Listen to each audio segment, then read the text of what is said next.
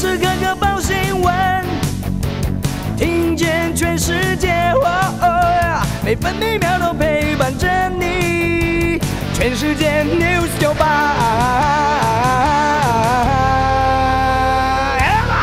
今天是七月十四号，星期三，各地大多多云到晴，东南部地区和恒春半岛有零星短暂阵雨，西半部地区、东北部、东部山区午后局部短暂雷阵雨，不排除局部大雨。气象局也发布高温资讯，中午前后，台东县地区、花莲县纵谷、屏东县近山区或河谷、台北市和宜兰县地区都可能来到三十六度以上。现在各主要城市气温：台北二十七度，台中二十五度，台南、高雄、台东、澎湖、宜兰都是二十八度，花莲二十七度。今天上午六点五十二分左右，花莲地区附近发生有感地震，初步研判震度四级以上地区出现在花莲，而台北也感受到明显摇晃。美国股市收黑，道琼工业平均指数下跌一百零七点，来到三万四千八百八十八点；标普白指数下滑十五点，成为四千三百六十九点。纳斯达克指数下跌五十五点，收在一万四千六百七十七点。费城半导体指数下跌十八点，来到三千三百点。关心早报重点新闻，联合报头版头条：突袭式开放到十八岁预约大宕机，超过一千两百万人次登记。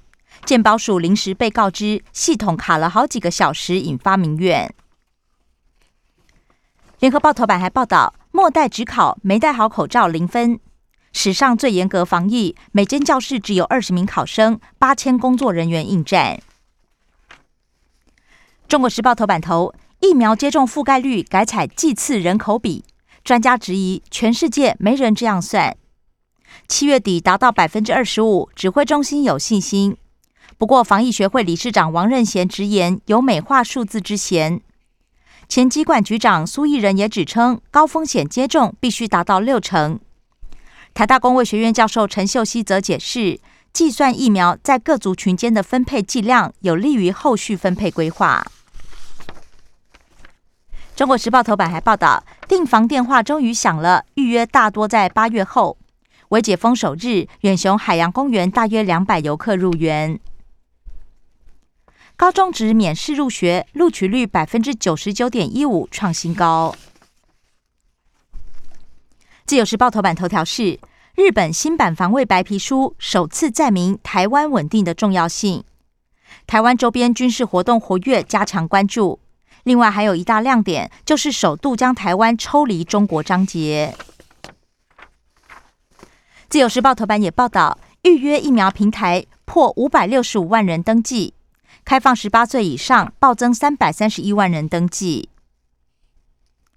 鹿港经营厅皇家先祖古墓被盗，经营厅是鹿港十二圣之一，古墓青斗石雕也是名匠打造，小偷试货，整个敲开盗走。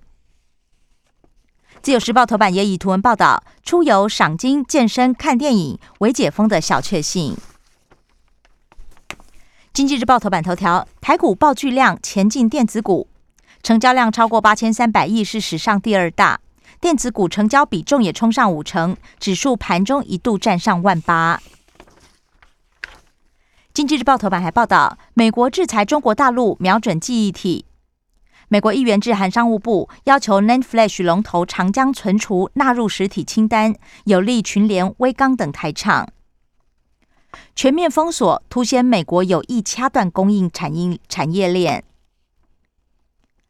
德国媒体分析，B N T 出售台湾疫苗是走政治钢索。从声明措辞来看，处处是政治障碍。工商时报头版头条：台积电 Q 三营收外资喊季增两成，明天开法说会，股价率先收复六百元。至于目标价，汇丰证估七百二十元，花旗环球更上看九百元。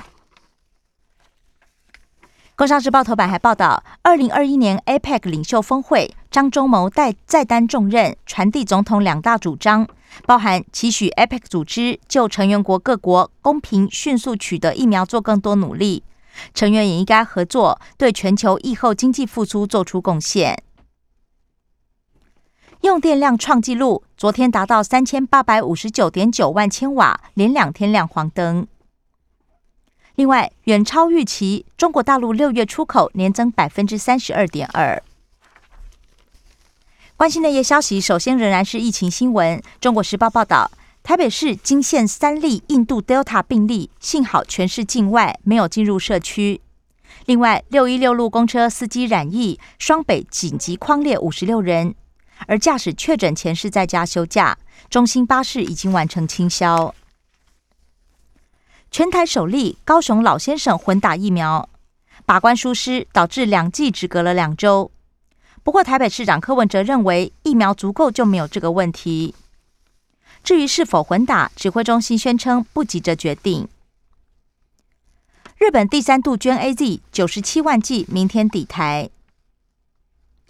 唐凤搞乌龙，第三轮只有六万三千人单选 A Z 疫苗，将依长幼顺序开放。至于单选莫德纳的超过六成，八月五号之后才有机会接种。长照机构解封规划，工作人员需要八成接种。自由时报：清零难达阵吗？陈世忠则指称不悲观。昨天本土新增二十八起确诊，六人死亡。联合报：疫苗接种第二类不断膨胀，防疫人员暴增，IP 插队。今年二月估计九万人，七月八号已经增加到十九万七千人。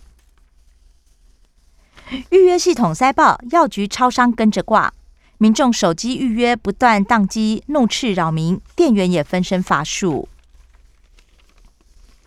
政治消息：中国时报报道，蓝营炮轰蔡政府闭上关，抢攻割到尾。民间买疫苗，小英却夸行政院将启程讥讽，攻下密消维。徐旭东主动爆料，曾经想买疫苗，却被回这是政府的事。联合报指称 BNT 改标不阻碍进货，赵少康批评陈时中避重就轻。财经消息：中国时报报道，东元经营权之争白热化，董事长邱纯之被骂坏女人，会长黄茂雄致歉，黄玉仁质疑违法，玉瑞仍喊续购灵光。自由时报传中国出澳波，环球金并试创增添变数。为了保护自家细菌源产业，中国迟迟没有通过反托拉斯审查。靠外送苦撑，餐饮业哀怨入账慢。经济部承诺与平台沟通，期盼加速。有的拖一个月才入账，餐饮业者强调金流已经卡关。贾永杰的老公与国美标下福音大楼，合计砸了三十九点二九亿，溢价率超过五成，每平单价将近五百万。国际消息：自由时报报道，WGO 警告混打疫苗有点危险，还没有数据和证据支持混打，也不建议打第三剂加强。美国也不支持接种加强剂。不过，泰国、越南已经启动混打，以色列也开放第三剂。对抗中国影响力，美国也拟推出印太数位贸易协议。联合报：美国监视船全在西太地区侦测中国大陆前舰。另外，美日接连关切台海，共军也密集试出登岛抢滩演练。香港书展今天揭幕，政治书清零。古巴爆发大规模示威，拜登叫好。一反奥巴马时期的和解态度，大力鼓吹反独裁。社会消息：自由时报报道，石木清惩戒案，监察院突袭强制退庭，理由是石木清没到庭，违反法律程序。律师则不满，让大家措手不及，白忙一场。